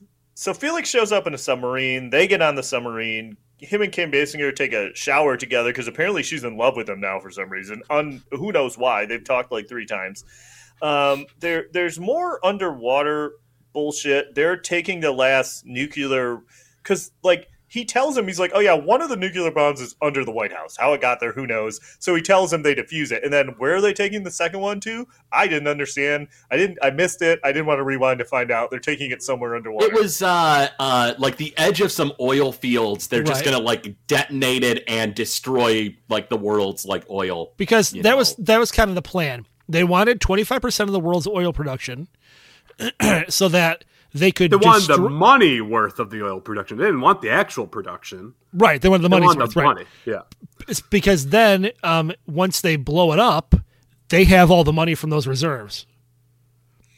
okay. So because they're So- basically killing the oil industry but taking as much money as they can from it before they do it. Which I will say, this is an era when oil prices are at an all-time high too. So, I mean, I can see where there's some of that going on. So then they're like, "Oh, we got to catch up to Largo." And Bond's like, "Hey, do you have bullshit device number five on here?" And the guy's like, "How do you know about that? That's top secret." And Bond's like, "I read about it in a Russian training manual or something. Who knows what it is? What is the secret thing? I don't know. They shoot missiles out of the sub that become jetpack jet things. I don't. I couldn't tell right? you. They turn into like jetpacks or something. It's just like a hover will platform. say, uh, you know, in in was it even Thunderball the like uh uh jet belt yeah. that Yeah. he had? So like, you know, maybe they were just like, okay, they're not gonna let us do this movie unless Bond jets around. What do we do to make this happen? And they just threw it in. I think I that's just thought exactly it what was- it is. I think they tried to one up Thunderball, even though it was 20 years later. Maybe. I just think it was funny that they flew through the air to land over the water to land to get on scuba gear and then get back in the water. yeah, Thank- that was ridiculous. Anyways, so they go into these underground caves to catch uh, Largo. Uh, the Navy shows up, and there's like that classic James Bond shootout. This, by the way, was the point when I realized that we weren't recording this episode on Friday, and I was like, "Oh, I really don't want to finish it." So, Can I say though, like, is this like a traditional like James Bond shootout? Because I kept thinking Raiders of the Lost Ark. To be completely honest, it looked like they're in fucking ancient Egypt all of a sudden. well, I just meant that it, I just meant that it was like the good guys are all wearing the same outfits, and the bad guys are all wearing the same Yeah. outfits, and they're like. It was just such a weird set of scenery that was going on during It the was. I will say though, at looking at it as objectively as possible, uh, I didn't hate this scene like the the felix and the the navy coming in and like you know like it felt like there was a bit of action. It it wasn't terrible. Yeah. with the with the rest of the movie i look at it in a negative light but if i'm looking at it objectively i feel like the shootout in the temple the scenery looks kind of cool. Is it like a typical bond base? No but i don't know like it looked neat.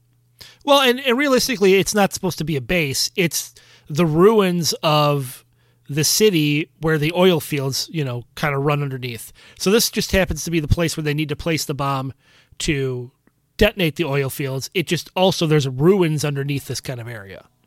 okay Okay. So Largo escapes with the the warhead.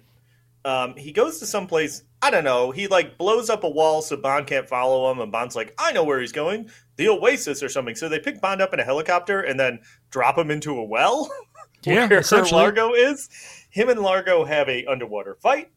Um, he traps him under something. Question mark. He pins him with the uh Oh, With yeah, the glider. right, with the with the Yeah. glider. Uh, he al- he almost killed Largo. Almost kills him with a spear gun, but then Kim Basinger is magically there and shoots him with a spear gun and kills him. And then Bond defuses the bomb. yeah. I have a lot of issues with the ending of this movie. Like in Oh, general. that's it. Just the they just didn't stick the ending. No, I mean, hold on. I, I'm curious to hear it. That that's Sure. your issue with this movie. no, that's, no, hold on. That's not my only issue with this movie, but this is my major issue with this movie. Is one, what do they do in letting Kim Basinger down there in some kind of combat situation? Two, In a in a sexy swimsuit. Too. sure. Two, I hate Tiger underwater swimsuit. I hate underwater fight scenes like this because you can't tell who the good guy is or the bad guy is very easily, and there's not a lot of action because you're underwater. So it's not like you can punch fast or anything like that. Um, so it's a really anticlimactic, anticlimactic death for Largo because it's really kind of lame. He just gets killed underwater. You can't see his face because it's covered in a mask. There's no dialogue. There's very- really nothing to it. A very sad ending for the best Bond villain of all time. Agreed. I agree. And I was very disappointed by that. He should have gotten a final a final monologue, something. he should have had a final chance to be in the masturbation room to whack one off. Sure. i uh Maybe you I know what? say- Maybe the ending is he's super sad and he goes in there and does it till he dies. So I think I think I think. Uh, Right? The whole credits of the Maybe movie. is maybe he rubs him. himself raw and bleeds to death. Who knows? That's the whole credits. Uh, while the credits are showing on the other side, it's just Largo Yeah. whacking himself off to death. Yep. That's it. Maybe that's what happens. i had I'd take to say, that over but this now underwater at this death. point i just i'm done Okay, so Largo's dead. Bond apparently retires. He's relaxing in a pool with Kim Basinger. Mr. He doesn't Bean need a masturbation room anymore because he's got Kim. Mr. Bean shows up and it's like, "M wants you back. We need you." Blah blah blah. And he's like, "Oh, I'm never" or something. I don't know. And then he winks at the camera in the movies. You'll never be Bond again. Never say never. Uh, Right. wink. then he winks. He Which is fucking like- winks at the which is- camera, and then 007 image shows up. And that's it. We've we've mercifully made it to the end of never say never again. Oh. Okay. What's everyone got? Anything else you want to mention? I don't feel like have we've been- I don't have any role reversals, so I'll I'll leave it that. Well, I heard the one thing is No, I heard I that hold on. I selectively do not have any role reversals. Oh, okay. All right. You can do one if you want. I'm just saying, for time purposes, I didn't have one. Oh, I was just going to say that I heard origi- or read that they originally they were thinking about getting George Lazenby to do this as Yeah. opposed to Sean Connery. So, anyways, all right. So, oh, I, I was I had read that some famous director was about, was going to do it, and then they pulled out. I can't think of I can't remember who it was. The guy who did Empire Strikes Back. Uh, nope. all right. Uh, let's let's let's rate this. Oh, is that what we're doing? I'm sorry. Here we go. yeah, let's read it. Sorry, I wasn't paying attention. Okay, we're good. Who wants to go first? No, better question. When do you want me to go? You are obviously going last. Okay. Um, uh, Craig, why don't you go first? Uh, out of five machine guns, huh? yeah, you're, you're not new. You know this rule. Come on. Uh, I'm gonna say, uh, I'm sorry, LPJ. Like, Don't one and a apologize to me. I know I'm on an island. One and a half machine guns, and that's me being kind of generous and trying to look at it as objectively as possible. I'll, I'll go next. I, yeah, I, I, I'm I'm right there with you, Craig. I'm going to give it one and a half. Um, it, shockingly, this wasn't as bad as I remember it being, which is kind of a weird backhanded compliment, I guess, because it was not good, and it's I don't know, like you said, it's not a Bond movie, and it's it, it, a parody of a parody of a remake, and I I don't know, it just doesn't work for me. I, I don't find really anything about it engaging. None of the action sequences are good. Um, yeah, He definitely. throws pee at the guy. He throws pee at a guy. Um, it's just, it's not. No, it, it didn't work for me. I love Sean Connery, not as a person, but as Bond. No, no. And um, yeah, one and a half machine guns, hundred percent. Uh, the two directors I was thinking of was Richard Attenborough and then uh, Richard Donner. Uh, they were thinking about having do the movie.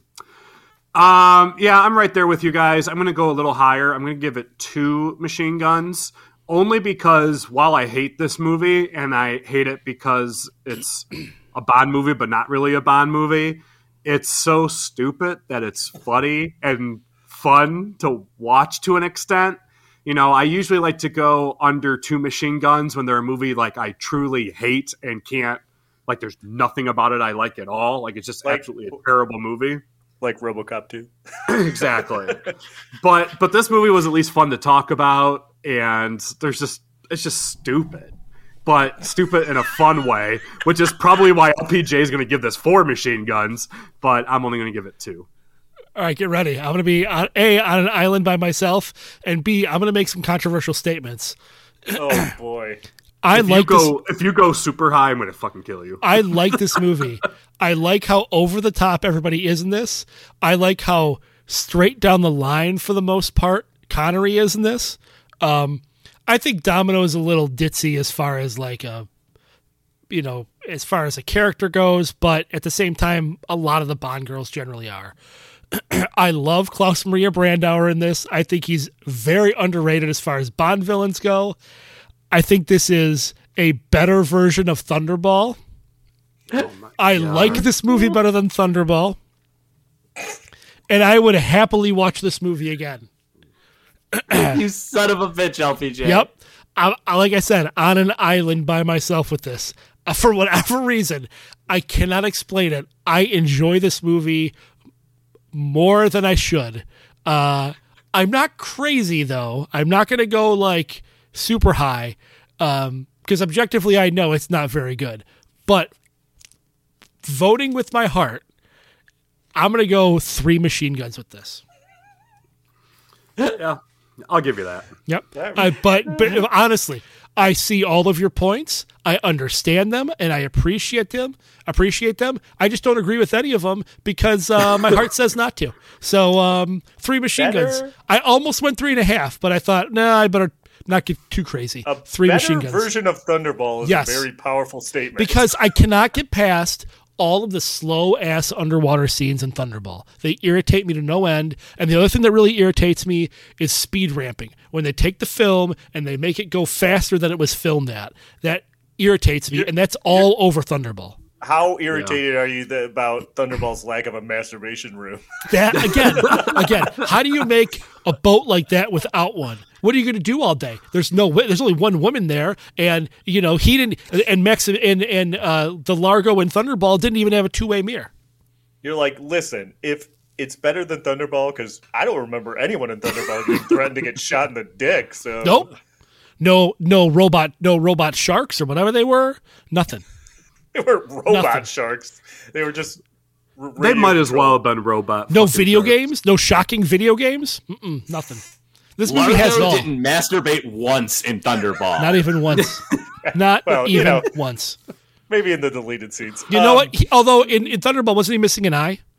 Yes. He had an Yeah, eye he was. badge. Well, maybe maybe he had to stop because like he went half blind. This is gone. This is gone completely How off do you the go? I masturbated so much. Only one eye went blind, not the other. The, other, the other's got 20, 20 vision, but this one, this one's out, and it's his right eye that is, you know, conveniently, you know, it just makes sense. maybe, So, maybe, he, if he jumps off too much with his laugh, Maybe he'll he go caught- completely blind. maybe he caught a ricochet. Well, that's impossible. He didn't have a tiny masturbation room. Maybe he used to. Maybe he had to close it down because of the eye incident. Maybe because maybe because Thunderball had so much like speed up tape that he was just jerking off too fast and he ripped his dick right off. So he, And it, and it hit him in the eye on the way out. so he, he couldn't masturbate anymore. It just it came right off. Anyway, guys, three machine guns. I uh, I gotta say, uh, when when I got brought in for this episode, uh, I did not expect as much uh, frank discussion on uh, masturbation. Oh man! Anyone who's made it to the end of this episode, congratulations! Congratulations, you can go to your own masturbation room now. congratulations, you've witnessed one of the all-time off the rails ending to an episode ever. Uh, for your reward, we're gonna all make sexy noises so that you guys can masturbate to uh, our sexy uh, moaning. Oh god no. Is that a Patreon special thing? Yep. I'm I, I'm real curious to see when people hear this episode what what what kind of response we get on the old Discord, which goes into a good plug. LPJ, what do you what do you want to tell people about the Discord? Well, Hold on. if- we all just got bone jacked from all this bone jacking going on in this episode. There it is. There it is. Good, way, way to bring that in. anyway, so uh, if you go to GameZillaMedia.com and scroll down to the bottom of the page and click the Discord link, you can join our Discord and you can chat with us and you can tell us how much you enjoyed this episode and you all can the describe wonderful your content. masturbation rooms to Yeah. us Let and us how know. you only have one eye blind. Let's could we not open Blueprints. that door? Give us the blueprints. Let's not open the door to people discussing masturbation rooms on our. Uh, We're gonna make a home improvement show about that. Perfect masturbation room. yep. It's going to be great. anyway, uh, so join us on Discord, chat with us t- about whatever it is you want. We'll, we might comment, we might not. I don't know. we'll see at this point. They may shut us down. I'm not sure. Uh, but. Whew. Uh, we're also on Instagram and Facebook and Twitter, and you can catch us anywhere social media, uh, any any social media, and uh, we're also available every Mondays uh, wherever podcasts are available. Um, yeah, that's it. That's all the plugs I want to do tonight. Craig, thanks for being here. Oh, what? Do, do you want to plug something, Craig? I was I, getting to uh, that. Oh, I didn't know. You said thanks for being here, like it was Yeah. the end of the episode. I was gonna see. I was gonna have him respond, and I was gonna say, "Is there anything you want to plug, Craig?" All right, well, we got there. Uh, well, I the only thing I plan on plugging is uh, the, the new show uh, that I'm going to be on, where I uh, discuss people's masturbation rooms. That that no, I have that's, nothing to plug. that that's the that's the Discord thing for this. Is tell us what the name of our show about building masturbation rooms should be called. We need a name for it. That's what we need. Uh, suggestions that's gonna be. Can we call it? Can we call it "Till Kingdom Come"? eh, it's a working title. But then, you know what? This question's going to be a real litmus test for who our true fans are and who stuck it out to the end of this episode. Oh gosh. um. Okay. Well. That's it. I got nothing else. Yeah, Anything else you guys want to plug? No, we're good. All right. Well, in this in that case, this episode of the Last Action Podcast has been terminated. We'll be back.